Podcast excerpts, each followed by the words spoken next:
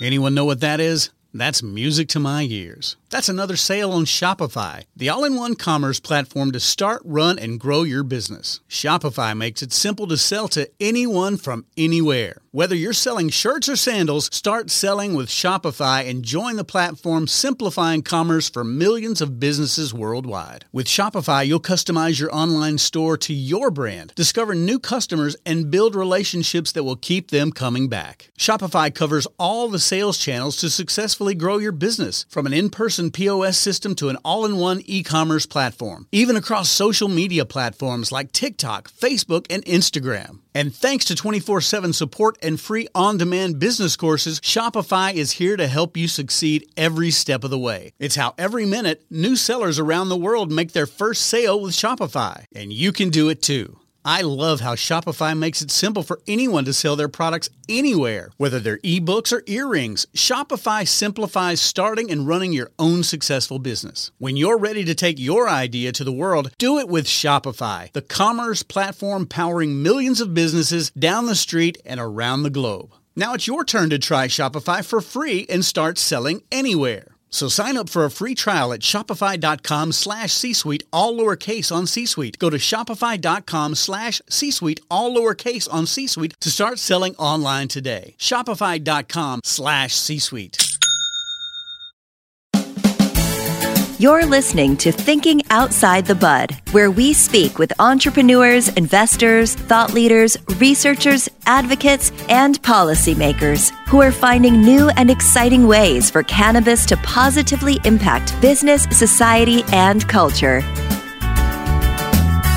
And now, here is your host, business coach, Bruce Eckfeldt. You a CEO looking to scale your company faster and easier? Check out Thrive Roundtable. Thrive combines a moderated peer group mastermind, expert one on one coaching, access to proven growth tools, and a 24 7 support community. Created by Inc. award winning CEO and certified scaling up business coach Bruce Eckfeldt, Thrive will help you grow your business more quickly and with less drama. For details on the program, visit eckfeldt.com slash thrive. That's E-C-K-F-E-L-D-T dot com slash thrive. Welcome, everyone. This is Thinking Outside the Bud. I'm Bruce Eckfeldt. I'm your host. And our guest today is Lamar Houston. He is COO and co-founder at Easy Vending. We're going to talk to him about the work that they're doing in cannabis. We're going to learn a little bit more about Lamar and his history in the NFL and getting into cannabis and becoming an entrepreneur. I'm always fascinated by people that have made career changes and what they bring forward to their experiences and to the new business. Uh, so we're going to talk about that. We're going to talk about really kind of the future, I think, of the whole retail experience and what they're doing with easy vending and, and really kind of tackling, I think, a really interesting aspect of this. Um, and we're going to learn more about that and, and, dig into it. But I'm excited for the conversation. With that, Lamar, welcome to the program. Thank you, Bruce. I'm glad to uh, be on here and I'm excited you guys invited me. Yeah, well, it's a pleasure to have you on. Before we kind of get into easy vending and, and the work you're doing with kind of the retail side of cannabis, give us a little of the backstory. So, I mean, for for those that you know follow football, um, you know, you were in the NFL for many years. Uh, you know, obviously there's there's a lot of learning there. There's a lot I'm sure that you've taken, having been a professional athlete, turning into an entrepreneur. But I'd love to hear kind of the story of how that transformation happened, uh, why that happened, and, and, what you've kind of learned from the process. Yeah. Well, I, play, I played in NFL for about eight years. I did four years with the Raiders and five four years with the Bears. I retired recently in 2020, and uh, I've always wanted to. I've always had aspirations of continuing to build myself in a growth aspect. And I've kind of always been involved in venture capital and angel investing. Sure. While I was in the NFL, I uh, took several boot camps that they call them. Basically, it's your traditional certificate course at a business school, uh-huh. but they they put it in three days instead of like a week or something. Okay. And so I did I did a boot camp at uh, Notre Dame for personal finance, uh, Notre Dame School of Business, Miami University School of Business for finance, uh, Stanford. They had a small business course there, which was really awesome. I got to meet the creator of the TRX and oh, wow. Joel Peterson of JetBlue. Yeah. I also did the Michigan Business School of uh, Ross, where I learned about franchising and heard Jamal Lewis talk about his personal experience with franchising and and um, you know how it turned out. So I kind of had uh, jumped into a world while I was playing of considering what I wanted to do next. I didn't quite have it down, and while I was taking those boot camps, I actually t- I actually uh, befriended a mentor who uh, who was has been a blessing to my life and a a uh, great mentor to me. His name's Richard Pivnaka. He is the ambassador of the Czech Republic. He's on the band. He's on the board for the Bands of Angels in San Francisco. Oh, interesting. He's also on the board of the Angel Investment Group for Notre Dame alumni. So he kind of, while I was playing, he kind of sent me a few things over the years and he would want me to explain to him why this product works or why a product doesn't work. Uh-huh. At the time, I really had no idea what I was doing. so, Yeah. you know, he, he, I would give him like short answers and he would email me back and be like, no, like, I want you to really, you know, Yeah. go in depth about this product and, and explain it to me in length why. And so I was like, God, what is this guy's problem? I'm like, I'm like, what do you want from me right now? Uh, and, lo- and long story, sh- yeah, long story short, um, he was kind of grooming me to to get into angel investing and, and venture capital. Uh, you know, over the seven years, seven year period, he sh- he shared several uh, businesses with me. He's he's he's shared several experiences with me, and and that was a blessing in my life. So when I retired, I was like, I want to do something. I'm obviously not trying to break my back anymore Yeah. yeah. with, with hardcore labor. So I want to do something where I'm active and it's it's competitive and it involves a lot. So you know, I turned to venture capital. Uh, I started an angel investing group with my old teammate Des Bryant, not the Okay. wide receiver. Have to say that every time. uh, we've been friends uh, since 2010. Uh, we played with the Raiders. We played on the Raiders together. We were both blessed to to have great, phenomenal careers. And and uh, Des went to Harvard. I don't know a lot of people don't know that, but he's a really smart guy. He's, he's really sharp. So I didn't know that. Yeah. Interesting. yeah, he went to Harvard. He's he was actually a, a undrafted player, so he's got a tremendous story himself. We get together. We actually attend this venture boot camp at DraftKings. DraftKings hosts their host their first venture boot camp, and we're both there in Boston. We're enjoying ourselves, learning the capabilities of venture capital investing, angel investing, and some of the nuances around it. But we didn't like how it was presented. Okay. So we wanted something that was real, that was pure, and it was for the players. So we started our own angel investing group where we teach players about venture capital and how to leverage their brand. Um, Yeah. Not necessarily use us to get into deals, but use themselves as a bargaining chip to get into cap tables that most people can't get into. And so, with that aspect, we, you know, began investing in a few companies. Uh, we were we were going to put on our first uh, seminar in in 2020 around April, but obviously we all know you know what happened with that. But um, yeah, so we we haven't been able to do the education piece because of the Rona yet. So Yeah. when that kind of halted us, I was just kind of dipping my toe into easy vending. That was January 2020. Okay. I started uh, kicking the idea around with my co-founder, and you know she had did some research and said that you know vending machines, normal snack vending machines, make about three hundred thousand a year if you have if you have about ten or so. So. I was like, wow, that's that's that's good money. right. That's pretty. That's pretty good passive income. And so I was thinking, like, why are there no cannabis vending machines? And Yeah. then so we started doing a bunch of research, and we seen that you know Grasshopper had came out and failed, and there were a few other companies that were trying to get the ball going and you know nothing's really actually took traction in the market so we said hey let's put our own machine on the market Yeah. we started you know researching manufacturers we found a manufacturer uh, really weren't pleased with them and as in any case with business there's going to be things that happen and you know that was one of our hurdles so we had to find a new manufacturer And what was the problem? I mean, when you said it didn't like, was this a, a product issue? Was this a relationship issue? It was a product issue. Product just- issue. You know, it, and to be fair, it was a product issue and the fact that we needed to create our own IP Yeah. in order to be like a real startup. So all all things on the table, we we were gonna have to leave regardless. Yeah. So Yeah. it was better that it was sooner than later. Mm-hmm. Uh, so then, in turn, we also created our own software. Yeah. So we created our own software platform. We created our own age verification technology, and we're coming out with our own machine.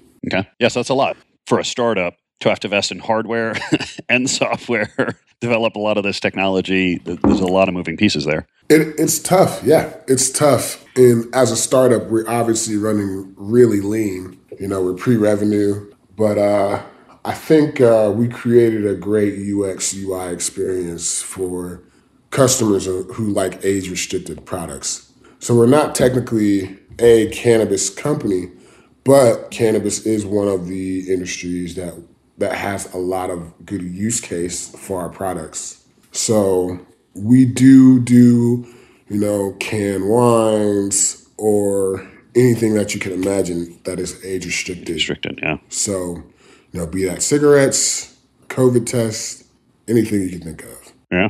And how like who's the customer? Like as as you were kind of looking at this landscape and figuring out what your kind of you know what problem you were going to solve, you know, with with the technology, who were you really focused on in terms of a core customer for this? We are, it's a two edged sword. So we created an experience that is for the actual consumer who purchases from the machine, but our product is actually developed for B2B sales. Yeah. So in the end, we're affected by the B2C action and interaction, but we are selling to B2B. Got it. So you're selling you're selling to the people that are currently selling these products and you're just giving them a different mode, a different tool to Correct. to conduct that transaction with. Correct. We are giving them a a piece of technology that can enhance their sales through tech, you know, through customer flow and operation. So I'm curious. I mean, obviously you're dealing with this kind of age restricted side of the actual, you know, making sure that the transaction is conducted by someone who is authorized, legally able to kind of make the transaction. But it seems like there's a lot of other pieces to this, particularly on the cannabis side, you know, in terms of the inventory and tracking things and, uh, you know, how give us kind of a, a rundown of kind of the challenges or the things that you've had to figure out, you know, in, in providing a self service vending solution for the cannabis industry? Well, I mean, there's there's a lot of hurdles. Uh, you know, it's interesting because cannabis is is a really reg heavy, and uh, yeah. you know, I say reg meaning regulations, but it's it's interesting because some states one of those regulations is cannabis out of a vending machine. And it's it's crazy because it's like I think the misconception of vending machine is is not is represented wrong. So you know people are thinking this clear snap vending machine that kids could even come and put some money in and get some Yeah. cannabis from. So with that being said, we've built a customer flow process that's compliant so you know who's exactly checking into the machine and what mm-hmm. exactly they're purchasing. So we develop technologies around both of these processes and you know that's a part of what differentiates us from our competitors is that we have an onboarding process that's less than 30 seconds. It truly doesn't need any human assistance, but obviously it's better to educate early adopters as a part of our product introduction. But you could truly come up and and sign up and use the machine on your own. Everybody now is aware of how to use QR codes. Yep. So we've implemented that. We implemented that in our software where you use the QR code to sign up. You Got can it. sign up at home. Then you come to the machine, confirm your biometrics, and you're in. We've dealt with the issue of being able to track products per purchase. So cannabis dispensaries in different locations have requirements that each product that's purchased has to have a sticker affixed to it Yep. most well all vending machines there's no way for people to track actually like what comes out the machine so we created a process that can tell say okay bruce came in and checked out x product and we know that that exact product went to exactly you so Got it. We've created some processes around the vending experience that makes it compliant for the regulations part, but we also created some processes around the customer flow that makes it a great user experience when they're purchasing out of the vending machine. We're going to take a quick break to hear some words from our sponsors. And now back to our program.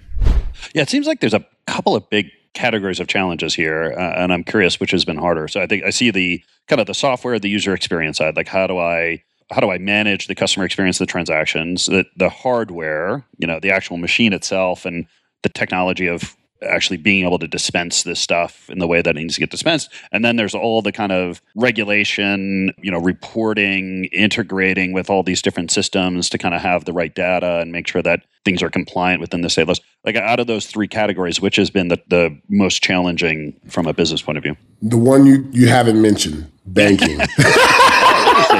Okay. Yes, banking has been a real issue. I don't know if you've ever purchased anything out of out of the other competitors' machines anywhere, but if you purchase, you notice that you have to pay in cash. Yeah. And that's because it's really hard to get a POS system or payment processing that is legit for vending machines, especially. So obviously, we've done a lot of work and we've really, really dug, dug, and dug, and we actually found a great, a great solution to where our machines are cashless. So we're a cashless, Interesting. COVID-friendly contact vending machine, and all other vending machines, all of our competitors are cash only.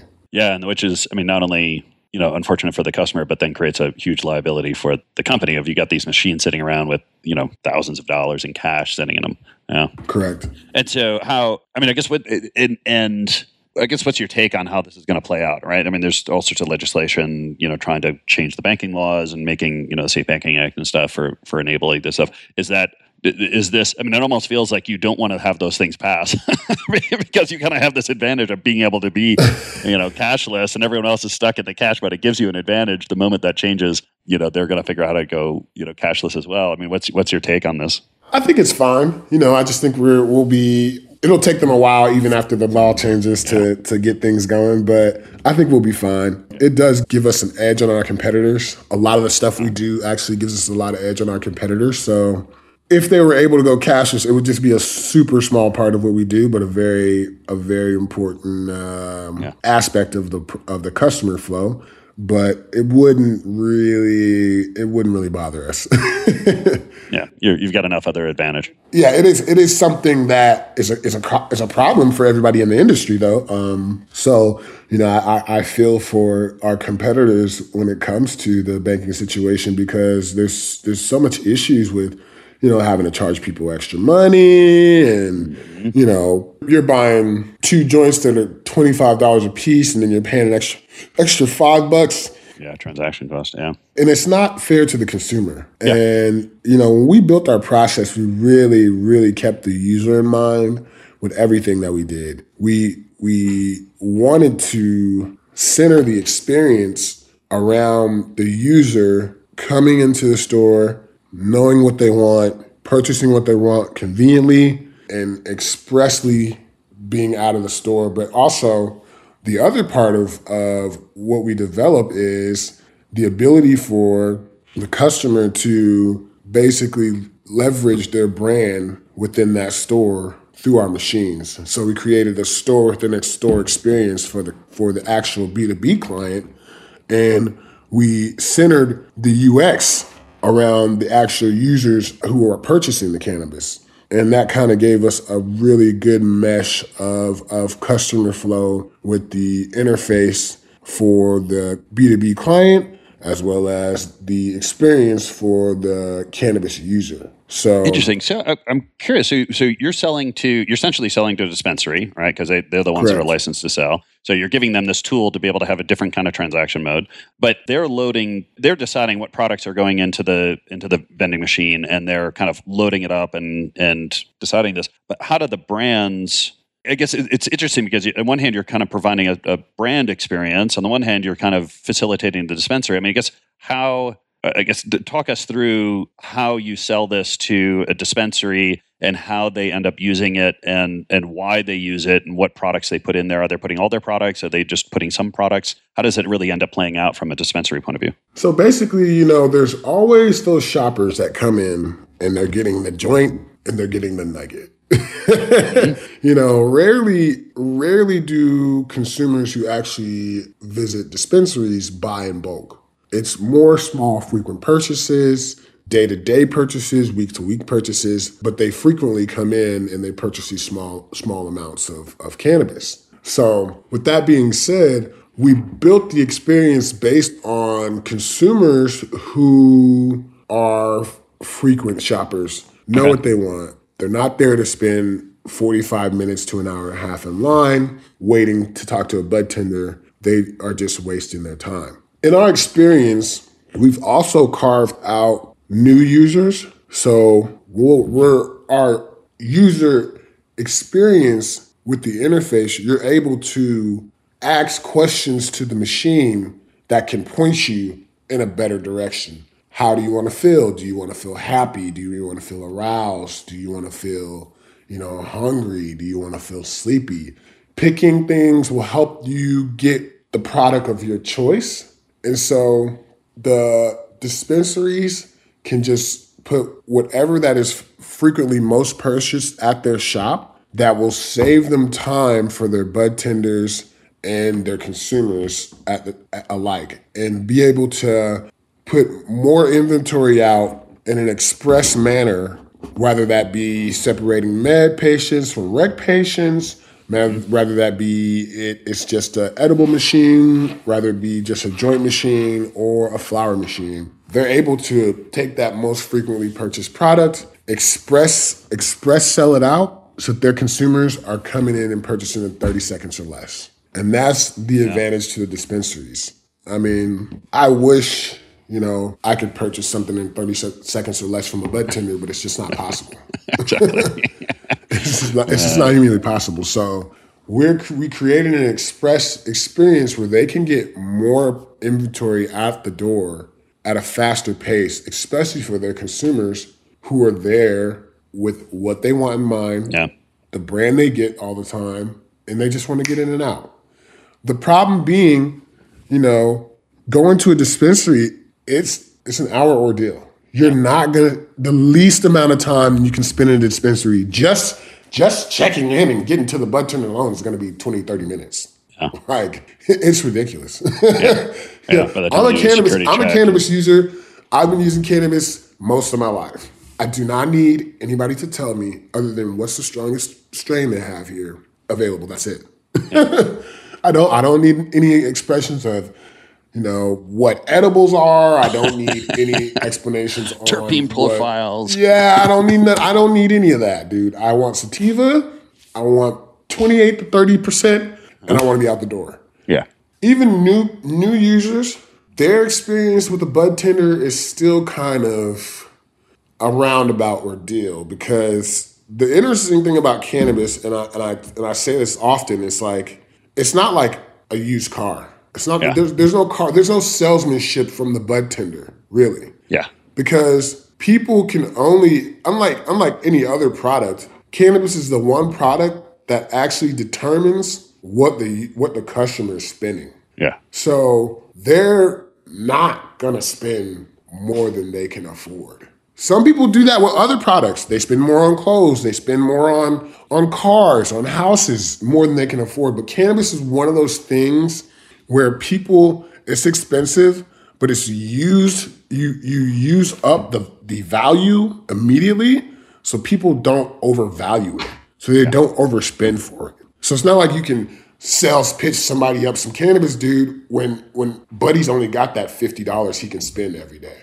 Yeah. You know, so that brings us to the point where we're creating a space where those people can come into the shop, interact with the brands through this store within the store experience, but also be able to ask questions to the machines if they're going to ask questions about what to purchase and, and how to make them feel they have that capability, but also just get in and out of this in and out of the dispensary while having a great experience of a brand, you know, Yeah. right there at their fingertips. Yeah. Is part of your hope or strategic plan is that that eventually, you know, cannabis will be available kind of more readily in, in different areas? Like, could you imagine that this is, you know, in a bar somewhere or, you know, in a in a non-dispensary kind of structured dispensary kind of format? Correct. I can. And and it's it's it'll get there eventually. And we are just, you know, wanting to get our product in the market and show traction and understand our users and create a new create a better experience, you know, from the information we gather. So by the time, you know, those regs get passed, whether that's a year or two years, we've already cultivated and, and culminated all this information to create an experience that's just you know you know that's uh it's it's unbeatable so Yeah, yeah. I'm curious on the um, on the business side. I mean, I, I'm assuming you know between the software and the hardware. I mean, this is a reasonably capital intensive venture. I mean, what's been the capital market like for you? I mean, have you been able to raise money fairly easily? Is you know, I think a lot of people feel like there's there's just you know everyone's swimming in cash and cannabis, and I find that's typically not the case. Um, I mean, what, what has been your experience in trying to raise capital, and and who who you've been able to go to to help support this venture? well i've actually bootstrapped it um so we we've been bootstrapped uh we've we've paid for our own software. We paid for you know our own hardware. And it's actually really beneficial to us because now we have assets and you know that brings our value. Uh, we're, we're already you know before even selling we're already valued over a million dollars. So Yeah.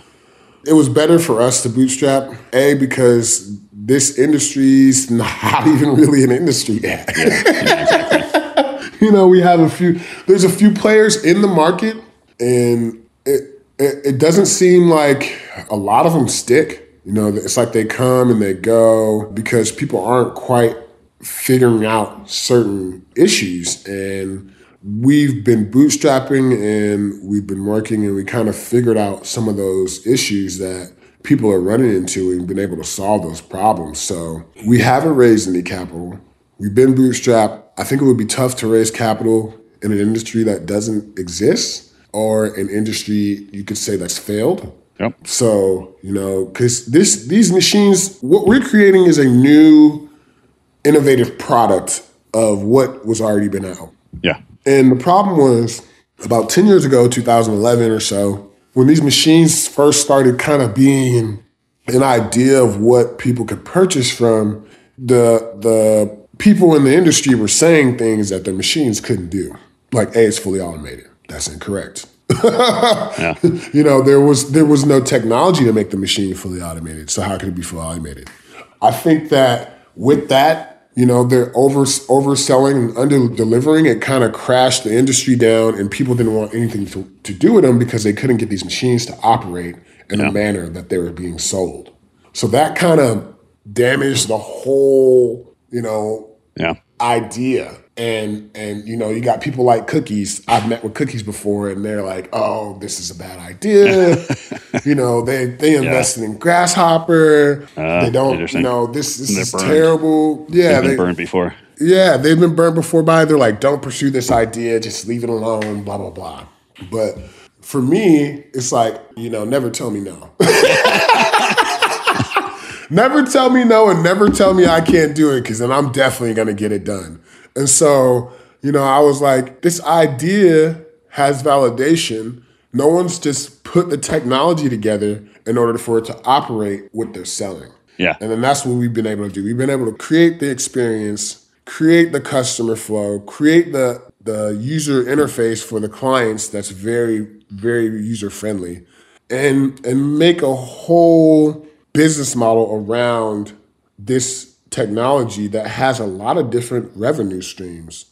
And so we've really been able to kind of take this thing over a year and a half, diffuse the whole product, and rebuild the whole product to to make uh, a great experience when purchasing from the product. Yeah. And we wanted it to be true to form. So if we say you don't need a human being there, we actually don't want to have a human being there. Yeah. We don't want you getting your change from the bud tender or the bartender or the clerk or wherever it may be. We want your change to come right out of the machine. We don't want you to have to go show your ID to a bud tender or a clerk or a bartender. We want you to be able to check in at the machine. Yeah. So that's what we've done is we've diffused the product, rebuilt it, put it together, and and and we basically created something that's it's going to be very very hard to to copy. Yeah. No, I'm excited. I'm excited to uh, uh, try it sometime. Um, um, as you get into stores and stuff, let me know. But uh, yeah, I think it's a fascinating, just kind of angle to the whole cannabis industry. You know that that um, you know as we mature, as the industry grows, you know these opportunities are going to become more and more apparent and, and, more and more important for for entrepreneurs to take advantage of. Lamar, this has been a pleasure. Uh, if people want to find out more about you, more about Easy Vending, what's the best way to get that information? EasyVending.com or at Easy EasyVending on Instagram. We also have a LinkedIn page as well. We have an inquiry tab on our Easy Vending page, and mm-hmm. you're more than welcome to drop questions, ask about partnerships, etc. We're very excited. We're a team of three. We're a startup, and you know we're we're just getting this ball rolling. And I think by the time 2022 rolls around in the spring, you'll be hearing some good things about Easy Vending. I'm excited. I'll make sure all the links and handles and everything are in the show notes so people can get that. Lamar, this has been a pleasure. Thank you so much for taking the time today. Oh, thank you, Bruce. I really appreciate it. That's it for this episode of Thinking Outside the Bud. Be sure to subscribe using your favorite podcast app so you don't miss our future episodes. See you next time. You've been listening to Thinking Outside the Bud with business coach Bruce Eckfeldt. To find a full list of podcast episodes, download the tools and worksheets, and access other great content, visit the website at thinkingoutsidethebud.com. And don't forget to sign up for the free newsletter at thinkingoutsidethebud.com forward slash newsletter.